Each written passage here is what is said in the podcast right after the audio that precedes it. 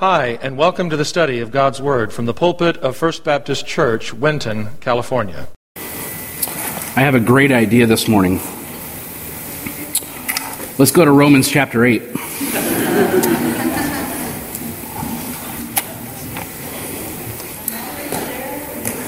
We're almost there, right?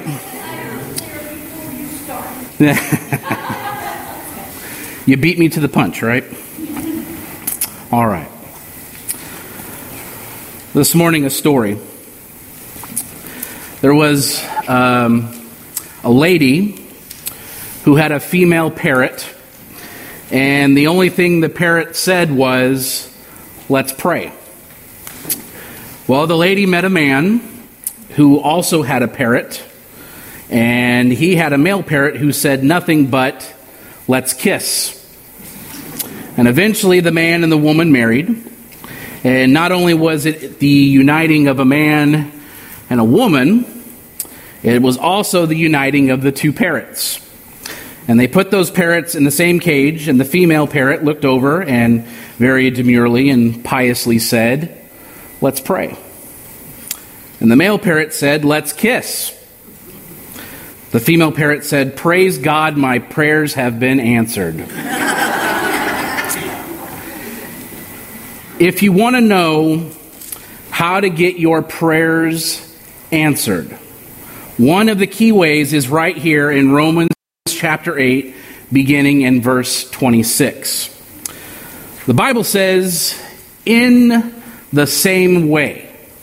Well, you never start a passage of Scripture with those words because it means that it's tied to something else. It gives the conclusion that it wants you to go back. And we've done that a lot. But it's saying, let's go back and let, us see what that means. So you never start that way unless you know you're going to be referencing something. Now, remember last week I said that there are three mentions of the word groan. We talked about groaning, right? And it talks about how creation is groaning and nature is groaning because there's going to be a future renovation of all the heavens and the earth.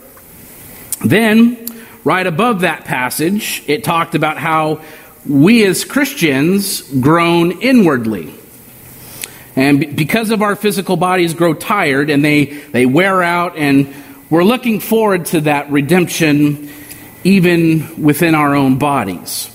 But here's the third example of groaning. In the same way, the Spirit helps us in our weakness. We do not know what we ought to pray for, but the Spirit Himself intercedes with us and groans with us and shows us the words that we cannot express. And he who searches our hearts knows the mind of the Spirit because the Spirit intercedes for the saints in accordance with God's will. Now, this passage is all about how sometimes we are uh, we're weak in prayer. We're not very strong in our prayer life, and the Holy Spirit helps us to pray. It's, it's two sides of one coin. On one hand, we're going to talk about how you and I have a weakness and we, uh, we try to pray. And on the other side of the coin is about how the Holy Spirit helps us to do so. So this morning we were going to talk about how our prayers are hindered because of our, well, why is our prayers hindered most of the time? Anybody know? Sin. Sin. Yeah, sin. Our prayers are weak because at least Three reasons, though. Verse 26 speaks of these, and it says, The Spirit helps us in our weakness. And perhaps the first song that you ever learned as a Christian was what? Jesus loves me? Jesus loves me. Have you ever sung that song and thought it was the only song that was talking about little children? Most people do. But when it says, Little ones to him belong, I don't know about you, but when I think about the greatness of God, I am pretty little, and you are too. We're all little. You ever think that maybe they are weak, but He is strong? Wrong again, because the Bible says we are all weak, and because we are weak in our prayer life, we need some help. We need some help. So before you can ever get any help in your prayer life, You have to admit, like this scripture says, hey, I'm very weak when it comes to prayer. Why? Because we fail to pray. There are at least three reasons we are weak. We are weak in prayer because of our failure to pray. And sometimes we just don't pray. We just don't pray. We often sing hymns and we don't even pay attention to the words.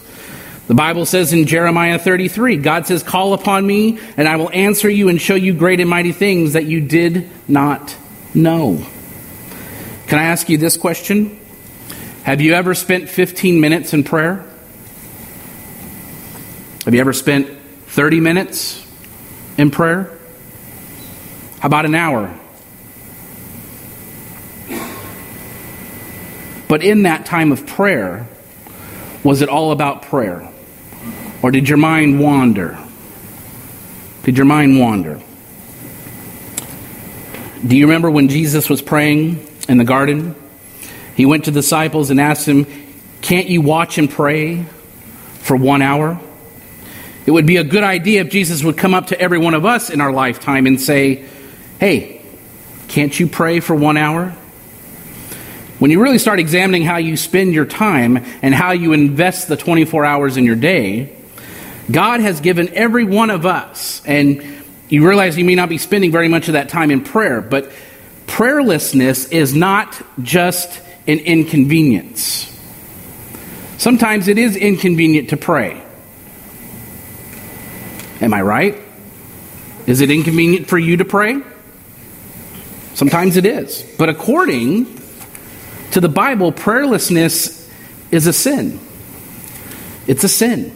Look at 1 Samuel 23 23. Samuel says, As for me, far be it from me that I should sin against the Lord by failing to pray for you. He's telling us prayerlessness is a sin. I will teach you the way that is good and that is right. One reason we are weak is simply because we fail to pray. But there is an ignorance about prayer. We are weak because of our ignorance about prayer. We simply don't understand enough about prayer. Now, I've been personally trying to be more consistent in my prayer life and learn more about prayer and how to be a prayer warrior, right? It always sounds good. I'm going to be a prayer warrior. But that's what I strive to be. Now, early on in life, in my Christian life, I was not a prayer warrior. It was inconvenient for me to pray. But then I realized that God says that's a sin. And so, how do we get better at prayer? We practice. But we also understand to not put limitations on ourselves. With prayer, we cannot limit ourselves of what we do, how we do it, when we do it, how often we do it. Because God says we don't need to do that. The School of Prayer is a study from which you never graduate. Understand that as good as your prayer life might be, still not good enough. You might say, well, that's very negative, but it's true. Our prayer life can always get better. We are always learning. For me personally, the more I learn about prayer, the more I realize how ignorant I am about it. We're going to talk about some deep things today about prayer, and you need to probably ask yourself Am I still learning about prayer? Am I still doing the same, now I lay me down to sleep? Is it the same prayer every night? Are we still doing the same? God bless this food and all the missionaries, amen? Are you growing in your knowledge of prayer? Luke chapter 11 says, One day Jesus was praying in a certain place, and when he had finished, one of the disciples came to him and said, Lord, teach us to pray. And just as, just as John taught his disciples. Now, never once did the disciples say, Lord, teach us to preach? Lord, teach us to go out and be missionaries. They never said, teach us to heal. They never said, Lord, teach us to baptize. Teach us to organize. They said, teach us to pray. If you really want to learn how to pray, God will answer that prayer. Look at verse 26. In the same way, the Spirit helps us in our weakness. The problem is we do not know what we ought to pray for sometimes. We forget what we need to pray for. Now, I hope most of you know, if you have been praying for a while, that there are several conditions to prayer. In other words, there are some conditions we must meet if God's going to answer our prayer. God doesn't just arbitrarily answer and unilaterally anything that we throw at him. And I think we could all agree with that. He doesn't always answer our prayer. Matthew 21 22, Jesus said, When you pray, believe that you shall receive, and you will have it. Believe that you will receive. If you ask God for something and you don't believe you will receive it, that prayer is worthless. We've all heard the saying, pray for rain. But how many of you out there are waiting with umbrellas? Pray for rain. Pray for rain. Now, here's the second condition to praying. Jesus said in John 14, When you pray, whatsoever you ask in my name, you shall receive it. Not only do you pray believing, you pray in the name of Jesus. You pray in the name of Jesus. And the third condition is in John 15. Jesus said, If you abide in me and my words abide in you, you can ask what you will and it will be done unto you. Now, before you come to God in prayer, you have to make sure his word is abiding in you. You have to make sure that it's abiding in you and you are abiding in Christ. There's one other condition, and it's kind of the toughest one of all. So let's kind of face it. Sometimes it's easier to pray with belief. Anybody can pray in the name of Jesus, and you can let his word abide in you. But our inability to know what to ask for according to his will. According to his will. Meaning, not what I want or what I think I need, but what God really wants for me. And so that fourth condition is you need to pray according to God's will. And according to 1 John chapter 5, this is the confidence we have in approaching God that if we ask anything according to his will, he hears us. He hears us. Have you ever had this problem? You go to the Lord and you want to pray about some sort of pressing issue that's in your life or in the life of someone you love and you don't know what to ask for. You don't know what God's will is in the, that particular instance. And so that's where you are. That's where you are. God, I don't know what your will is, but I pray that your will be done. You know, you have to pray according to his will for that prayer to be answered. You have to pray according to his will. And it is true, we sometimes ask for things that are not in God's will. That Ferrari still has not come. But that's not according to his will. I remember I was dating a girl in high school, and you know how first loves is you think you're going to marry them right away. And I even prayed for God to let me marry that girl. And I thank God for unanswered prayer. I thank God for unanswered prayer. Have you ever asked God for something and He didn't give it to you, and later on you said, dodged a bullet, right? It wasn't in His will. You have to know what to ask for because if you ask for the wrong thing, you won't get it. That's like a fellow that I heard about who was talking to God and said, God, you are such an awesome God. How long is a million years to you? Now, I'm teaching apologetics to the kids for the co op, and these are some of the questions that come up. And this was one of them How long is a million years to you? And God said, My son, a million years is just one second. He says, Well, God, how much is a million dollars to you? He says, My child, a million dollars is like one penny. So the man said, Lord, would you give me one of those pennies? The Lord said, Certainly. Wait a second.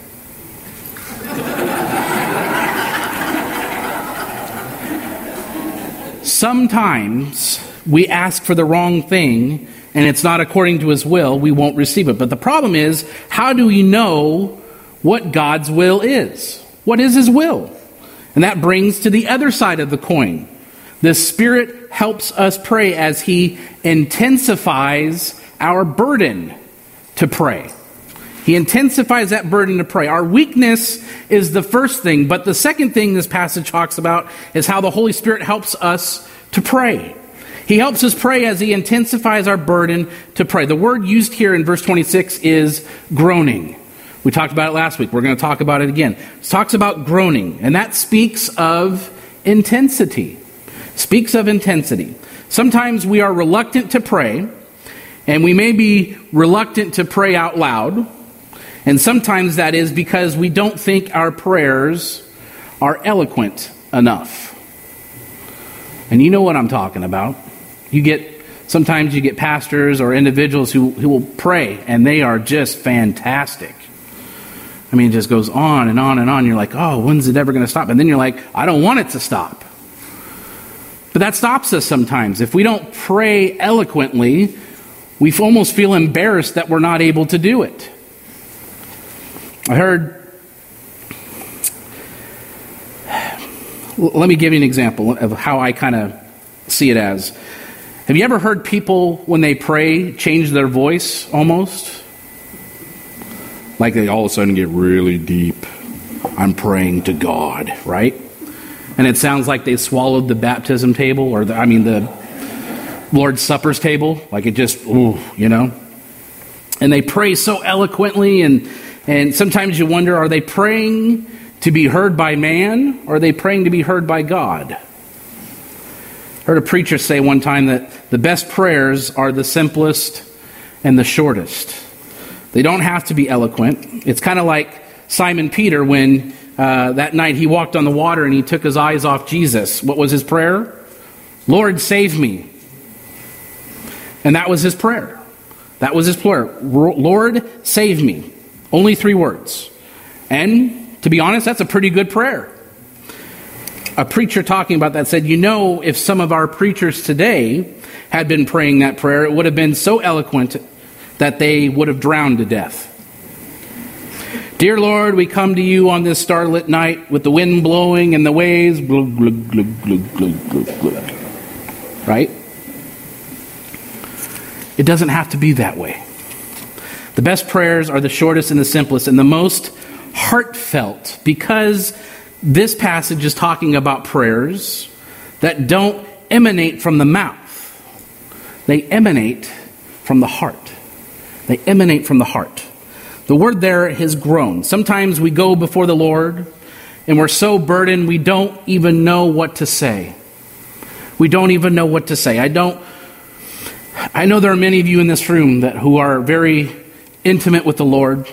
And there are times you have gone before Him and you have gotten on your knees and you've been so burdened that this is pretty much all that comes out. Oh, oh Lord. But it's a groan. It's a groan. And that's the only thing that can come out because that's straight from your heart. It's straight from your heart because the Holy Spirit intensifies that burden. He intensifies that burden. And I think the problem with a lot of our prayers is that we are such half hearted, we're apathetic, lethargic, lackadaisical, and they don't mean anything.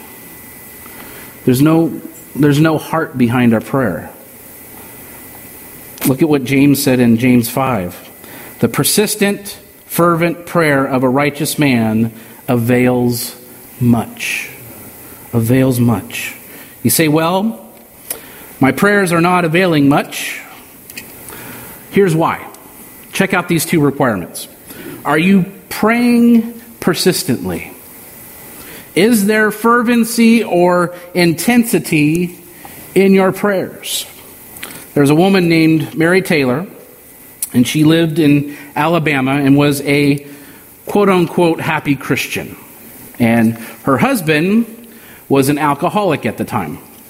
And every Wednesday night and every Sunday, her church prayed for her husband. And one winter Saturday afternoon, the telephone rang, and it was Mary. She's speaking to her pastor. She said, Brother, Brother David, come over right now.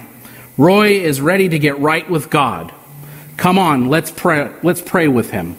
Let's pray with him. So David hopped in his car and he drove across the river to a little house in that area. He walked up the sidewalk to the little house and he walked to the back of this modest home, and there was Roy sitting at the table. Now, Roy was exactly what you would imagine and think of what a alcoholic would look like. He was overweight. He looked just like um, what was his name? Uh, Otis on the Andy Griffith Show, if you remember that. He looked just like him. He was wearing a T-shirt and pants, but no shoes, and his head was down in his hands, and the little bit of hair he had flopped over his head. There were bottles of whiskey on the kitchen counter, and Mary said, He's ready to get right with God. He's ready to quit drinking. Let's pour this whiskey down the drain. And we, he says he stood there and poured that whiskey down the drain, and it cleaned out the drain like you wouldn't believe. It was better than Drano. And she said, Now let's pray for him. Let's pray for him. So the pastor sat down in a chair, and he sat down on the other side of Roy, and they started to pray. And the pastor prayed something like this Dear Lord, I thank you that Roy's ready to get right. And Lord, I just pray. And then at that point, Mary interrupts him. And he couldn't, he couldn't fathom what was going on. She reached over and touched him and said, Come on, preacher, you can do better than that. He had never had anyone interrupt him in his prayers before. And he didn't know what to do, so what did he do? He toned it up a bit. So he started speaking a little louder.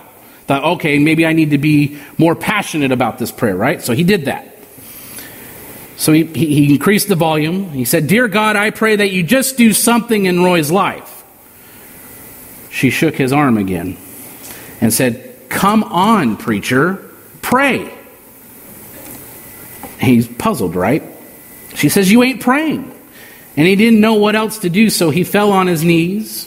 He grabbed the guy and was just praying as loud as he possibly could. And then he finally said, Amen. And the pastor David looked up, and Mary was not in the room anymore. Sometime during his prayer, she left and she didn't know, or he didn't know where she was. And then he heard coming from the living room in what he could only describe as a moan or a groan. Oh, God, save my husband. See, he went in there and he was there with this lady, and she was laid out on her face stretched out nose down on the shag carpet, weeping and groaning unto God for deliverance of her husband. Well, Roy got saved. And they buried him not too long after that, but they believe that he went to heaven. But they learned a lesson that day about the intensity of prayer. And the pastor learned a lesson about what it really means to pray in the groaning of the Spirit. It didn't have to be some eloquent or loud prayer. Believe me, I could be up here and start yelling things at you. Not my style. But when the Holy Spirit calls, you answer that call. Has that ever happened to you? Have you ever been so burdened about something, the only thing that came out was a groan? But that's what the Bible is talking about here. The Holy Spirit helps us with the intensity of our burden to pray but also it intercedes for us in prayer. Notice the last part of verse 26. The Spirit Himself intercedes for us. Then look at the last phrase of verse 27. The Spirit intercedes for the saints in accordance to God's will. What that's talking about is sometimes we need somebody to intercede between us and the Father. And if you don't know what intercede means, let me just give you a good English definition. Intercede means to mediate between two parties. Now, I'm a particular fan of words. Uh, before I went into the ministry, I got a bachelor's degree in English. And just for some reason, it always stuck with me uh, through grammar school and high school and junior high and all that. Uh, I was really into vocabulary. And it's just kind of kind of a passion of mine. But um, our English word, intercede, is actually two Latin words. And it's the inter meaning between cedere, meaning to go, and someone who intercedes is a go between. So Jesus intercedes for us in prayer. Now, for years I read this passage of Scripture and I thought the intercession of the Holy Spirit uh, in prayer was the Holy Spirit interceding to the Father from us. But in actuality, as I got into more depth on it, it actually intercedes for us to the Father. So the direction of the intercession is actually very crucial. And actually, did you know that as Christians, we have dual intercession, intercession in both directions? Think about the Lord Jesus, our Savior, okay? Jesus is in heaven, amen? He speaks to the Father for us. And that's what it says in 1 John uh, chapter 2 verse 1. But if anybody does sin, we have one who speaks to the Father in our defense. It's the word advocate. Advocate. Jesus Christ, the righteous one, is our high priest, and he ever lives to make intercession for us. So, where is the Lord Jesus right now? Well, he's here. He's here. He's actually here in the person of the Spirit. He is here in the person of the Spirit. But did you know Jesus Christ was crucified? He was buried. He was resurrected and he ascended into heaven. And the Bible says right now he is seated at the right hand of God. And do you know what he's doing? Huh? Yeah. He's interceding for you. The Bible says there is one mediator between God and man. It is the man Jesus Christ. Isn't it good to know that Jesus is praying for you? Jesus is praying for you. Remember in Luke chapter 22, the night before Jesus was crucified, he said to Simon Peter, Simon, Satan has asked to sift you as wheat. Do you remember the old sifters and, and they brought up the lumps and the, uh, the imperfections? Have you seen those? Most of you probably have in here. But I actually had to work one of those one time, and it just it lifts the lumps to the top, right? But you see, that's kind of what the devil is trying to do here. He's basically trying to lift up that sin and put it right in your face and make you feel worthless. He's trying to make you feel worthless. It says, I have prayed for you that your faith won't fail, and when you have turned back, strengthen your brothers. I really think that this is the thing that kept Peter going, even though he failed the Lord, even though he denied him three times. The thing that made him come back to the Lord was to realize Jesus was praying for him too. Wouldn't it help to know that Jesus is praying for you when you face temptation, when you're discouraged, and when you're depressed? Well, guess what? He is. He is. He ever lives to make intercession for you. I like that of the great Scottish preacher Robert McKean. He says, If I could hear Christ praying for me in the next room, I would not fear a million enemies. Yet, distance makes no difference, does it? He is praying for you, He is praying for me. The direction of the intercession Jesus is involved in is from us to the Father, but the other direction is the Holy Spirit. Because the Holy Spirit in us speaks to us for the Father. Do you remember? We said one of the earlier problems in our prayer life is that we don't know how to pray according to His will. How do we determine God's will? Well, one way is we read His Word. And if the Bible says something, then it is His will. It is His will. But how else can we determine how to pray according to God's will? This is how the Holy Spirit intercedes. He speaks to us from the Father. And some of you are saying, I'm not too sure about this. Does the Holy Spirit actually speak? Certainly he does. There's an example in Acts chapter 10. While Peter was still thinking about the vision, the Spirit said to him, Simon, three men are looking for you, so get up and go downstairs. Do not hesitate to go with them, for I have sent them. The Holy Spirit speaks. So sometimes when you are trying to determine what is God's will in this matter, it is the intercession of the Holy Spirit from the Father to you that reveals his will for you. Now, I can tell by the looks on your face that you're confused. Guess what? I was too.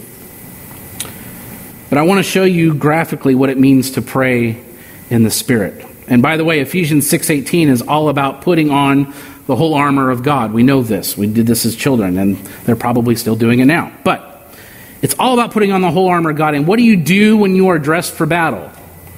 Do you go sit on the couch? Do you sit back and wait? No. When you're dressed for battle, what are you going to do? You're going to go to battle. You pray. That's where the battlefield is. It's in prayer. That's where the battle is, in prayer and pray in the Spirit on all occasions and with all kinds of prayers and requests. With this in mind, you need to be alert though. Always keep on praying for all of the saints. In other words, we need to encourage one another. We need to encourage one another. Look at Numbers 1 through 4 in this picture. There's a kind of prayer that is an audible prayer. We are all familiar with that, and it is the way most of us pray most of the time. In other words, Dear God, thank you for this food. Dear God, bless my family. It's an audible prayer that comes basically out of our mouths, and of course, God hears our prayers. He says that. And secondly, there's a second kind of prayer. I made a mistake when I sent this to the printer. And I should have not have said inaudible because actually, inaudible means you cannot hear it, and you can hear the groaning of the Spirit. So, slight correction for you. So, the word I would rather actually would say here uh, instead of inaudible is actually inarticulate. Inarticulate. It means when you hear it, you hear it, but it doesn't sound like words. Notice where that prayer comes from. It comes from the heart, in which the Holy Spirit of God is indwelling, and it comes out, as the Bible says, a groan. It comes out as a groan. So, how does God respond to that kind of prayer? Did you notice the first part of verse 27 says, And he who searches our hearts? Well, I have good news for you today. I have good news for you. God searches your heart, and he knows what's there. We just sung about this. And yes, it can be a scary thing because there are some of us in here that are hiding from a number of different things. But God knows where you stand, God knows where you are at, God knows your heart. So you might as well be honest with Him. He also knows the mind of the Spirit. Why? Because the Spirit is God. And it is the mind of the Spirit as God speaks to us to reveal His will to us. And the key to this whole passage is the final phrase in verse 27, which says, He intercedes for the saints in accordance with God's will. Do you want to know how to pray according to God's will? Pray in the Spirit. Pray in the Spirit. I want to finish by giving you an example of this and what we call the groaning of the Spirit. And this one is from the life of Jesus. So, once again, the night before Jesus was crucified, he went into the garden. And would you agree with me that he was terribly burdened? Yeah. He himself said, My soul is exceedingly sorrowful, even unto death. So, how burdened was he? The Bible says there were sweat drops of blood on his forehead. He threw himself on his face, and this is what he prayed. Do you remember the prayer? He said, Father, take this cup from me. Let's put that on hold for just a moment. But was it God's will to take the cup away from Jesus? No. But that's what he asked for. Father, take this cup from me, but not my will, but yours be done. And that's the key here. He goes back and finds the disciples asleep, and he says, Get up and pray. He says it three times, and in the course of making that request three times, what happens? They never comply, do they? The Father reveals his will to Jesus, so no longer does he say, Take this cup away from me. He is willing now to drink that cup. And in fact, later when Peter pulls out his sword, Jesus says, Will I not drink the cup the Father has prepared for me? He had come to an awareness of God's will. And how did he come to that awareness? Through prayer. Through prayer. He was ready to face that cross upon which he would be nailed to. He was ready because he had found his Father's will. And how did he do that? He did that in prayer. Now you say, I don't like that example of Jesus because that's Jesus, and that doesn't count because we could never amount to the man and prophet and being that Jesus was. But you can. You can because he was giving us a pattern. He was giving us an outline of how to do it. And I think that's what the Bible is talking about when it says, Do you want to know what God's will is? Do you want to pray according to His will? We need to intensify the burden of our prayer, and we keep on asking, and we keep on asking, and we keep on asking. And in that process of that prayer, the Holy Spirit will speak to you. And you say, Will He speak to me in an audible voice? No, He won't. It's much louder than that, actually. It's much louder. It's that spiritual intuition that we have that the Holy Spirit gives us. And if you want to know what it is to pray in the Spirit, get on your knees and ask the Holy Spirit to burden you. I know that sounds horrible. But ask God for the burden. Ask the Holy Spirit for that burden. And keep on asking, and God will reveal his will for you. It's a simple message, but it speaks volumes. How do we live a life like Christ? We take on His burden. Why? Because He's done it for us. He's done it for us. David's going to come and lead us in a time of our benediction. I know prayer life is difficult. And a lot of times it is inconvenient. But I know as well as you know that we believe in prayer, don't we?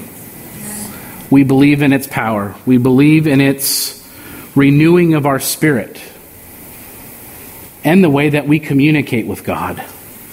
How are we to know His will? We have to ask Him.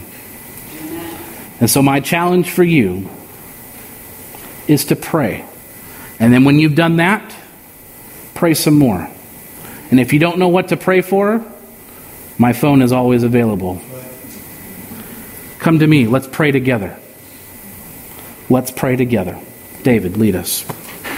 And a great way, if you're not sure when to start, how to start a prayer, is to either say or sing this Praise God blessings flow.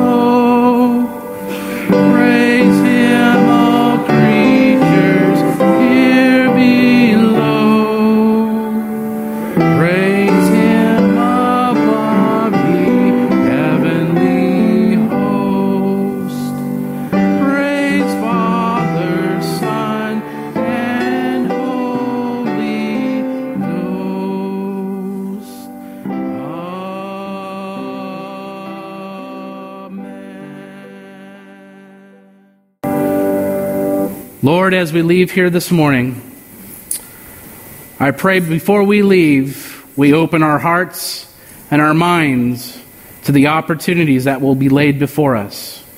Lord, there are many that are grieving, that are lost, and desperately seeking to fill their lives with the things that are gone. Lord, we know for a fact that the only way to fill those things is through you, is to have a relationship with you and to know that you sacrificed your Son so that we could live. Lord, thank you for your blessings. Thank you for our time here this morning. And Lord, I, again, I pray that all the things that we say and do be honoring to you. And all of God's people said, Amen. Amen. Have a great day in the Lord. The Bible says, if you confess with your mouth the Lord Jesus and believe in your heart that God has raised him from the dead, you will be saved. If you've never trusted in Jesus Christ as your personal Lord and Savior, we invite you to call on Him now and through a simple prayer of faith, give your life to Him. If you're not attending a church that honors the Bible as the Word of God, we encourage you to locate and begin attending such a church in the area where you live. The message you have just heard was preached from the pulpit of First Baptist Church, Winton, California. For more information on the ministry of First Baptist Church, Winton, please visit our website at wintonchurch.org.